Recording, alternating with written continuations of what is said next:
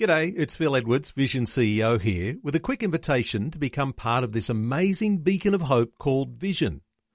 Together we can put our love into action to help people of all kinds build or rebuild their lives on the truth of God. Please consider the part you can play during our upcoming Visionathon appeal, remembering that it's your support that makes Vision possible, including this podcast.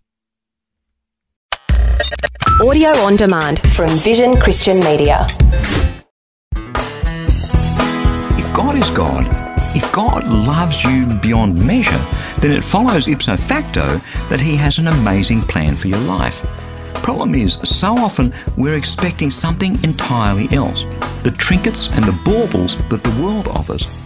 And anyone whose expectations are working against God's plans is just not going to have a very happy life, are they? I'm Berni Dymet, and welcome again to the program as we take another look at your life from a different perspective. I don't know about you, but I'm one of these people that loves to live life to the full.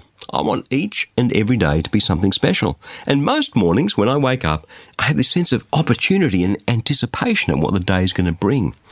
Not every morning, of course. Some mornings I'm tired, especially if I've been travelling and, and speaking till late in the evening, and then I have to stump up the next day and do it all again. Yeah, some mornings it's hard to face the next day, isn't it? But by and large, to me, each new day is a new opportunity. It's exactly what the Bible teaches us. Psalm 118, verse 24 says this This is the day the Lord has made. Let, let's rejoice in it and be glad in it.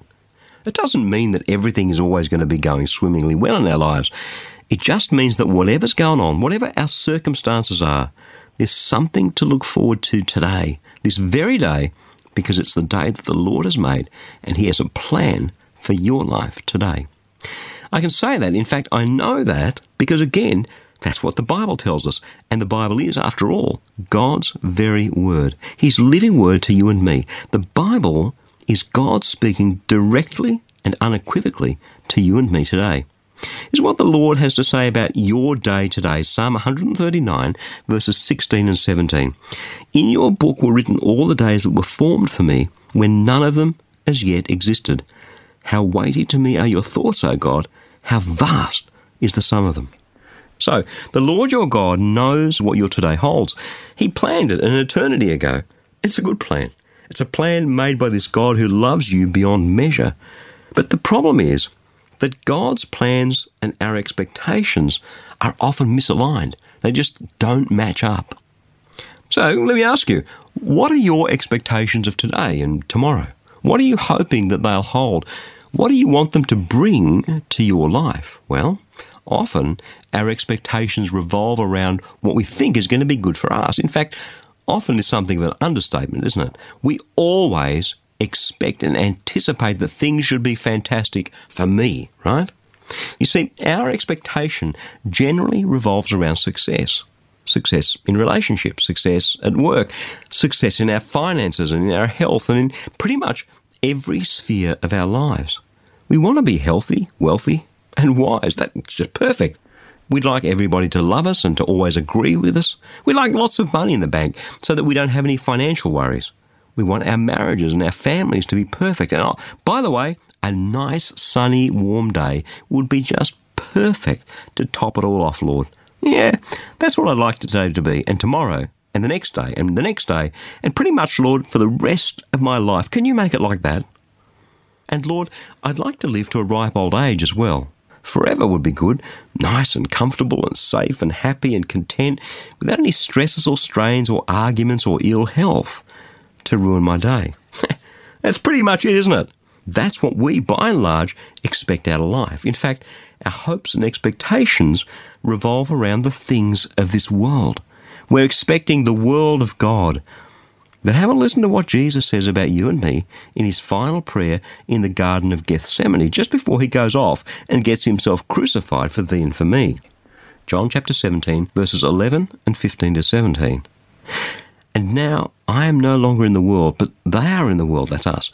They are in the world, and I'm coming to you. Holy Father, protect them in your name that you have given me, so that they may be one as you and I are one. I'm not asking that you should take them out of the world, but I ask you to protect them from the evil one. They don't belong to the world, just as I don't belong to the world. So sanctify them in the truth. Your word is the truth. As you have sent me into this world, so I have sent them into the world. So, according to Jesus, we don't belong to the world, and the world doesn't belong to us. His prayer to his Father for you and me, just before he gets crucified for us, is that God should protect us and keep us safe in the truth. Protect us from what?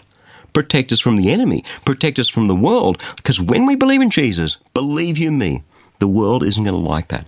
It'll try to seduce you, discredit you, and stomp on you, aided and abetted by Satan and his army of demons.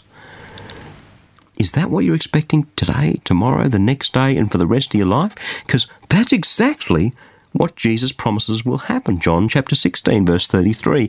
I've said this to you so that in me you may have peace. In this world you will face tribulation. But take courage, be of good cheer, for I have overcome the world.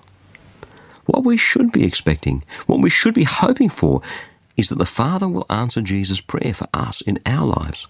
What we should be hoping for is that the victory that Jesus won for us will bring courage to our hearts. And what we should be hoping for and looking forward to and expecting is the prize that comes at the end of all of this. Philippians chapter 1, verses 22 and 23. Paul says, Look, for me, living is Christ, but dying is gain. If I'm to live in the flesh, that means fruitful labour for me. But I don't know which one I prefer. You see, I'm really hard pressed between the two. My real desire is to depart and to be with Jesus because that is much better. But to remain here in the flesh is probably more necessary for you. Hey, Paul's torn. What are you hoping for? The world or are you hoping for Christ? Are you expecting the world of God and all the baubles and trinkets that it offers, but one day will perish? Or are you hoping in the certainty of life everlasting with Jesus forever and ever and ever? Amen. Which one? God's plans are God's plans. He is not going to change them for you and for me. So we can either hope for the world and struggle for the rest of our lives against God, or hope in Him and live out His plans. The question is, which one is it going to be? Huh? What is it that makes us expect life to give us this fairy floss dream that we know is completely and utterly unrealistic? And then we get all disappointed when it doesn't work out that way, which it never was to start with, right?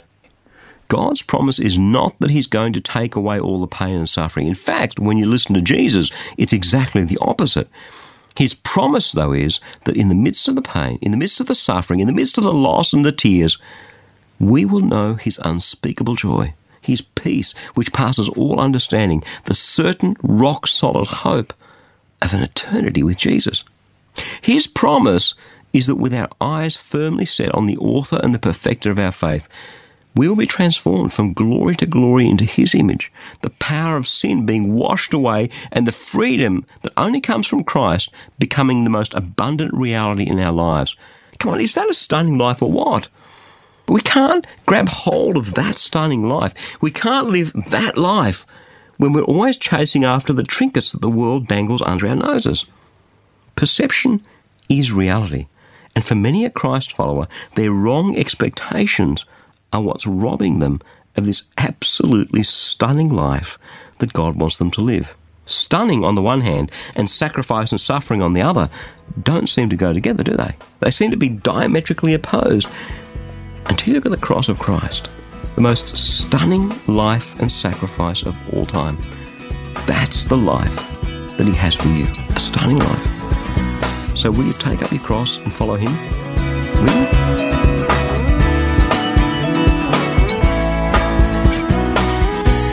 Life can be hard work some days. And as that daily grind just kind of grinds away at us, it's easy to forget that Jesus died and rose again to give us victory. That's why every now and then, just as the Spirit leads, perhaps when you least expect it even, I'd love to send you a short text message of encouragement straight to your phone. That's what Victory SMS is all about. Roughly every other week, I ask the Lord, what word of encouragement could I give today? So if you like the occasional word of encouragement, head across to victorysms.org and when you do subscribe, you'll immediately receive a free copy of my ebook, Power Unlimited.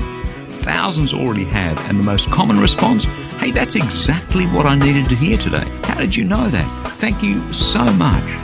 It's simply amazing how powerfully the Spirit of God can move through just a short text message. And I'd love to encourage you too to live your life in victory. Again, that web address is victorysms.org. I'm Berni Dymet. Catch you again, same time Monday, with a different perspective. Thanks for taking time to listen to this audio on demand from Vision Christian Media. To find out more about us, go to vision.org.au.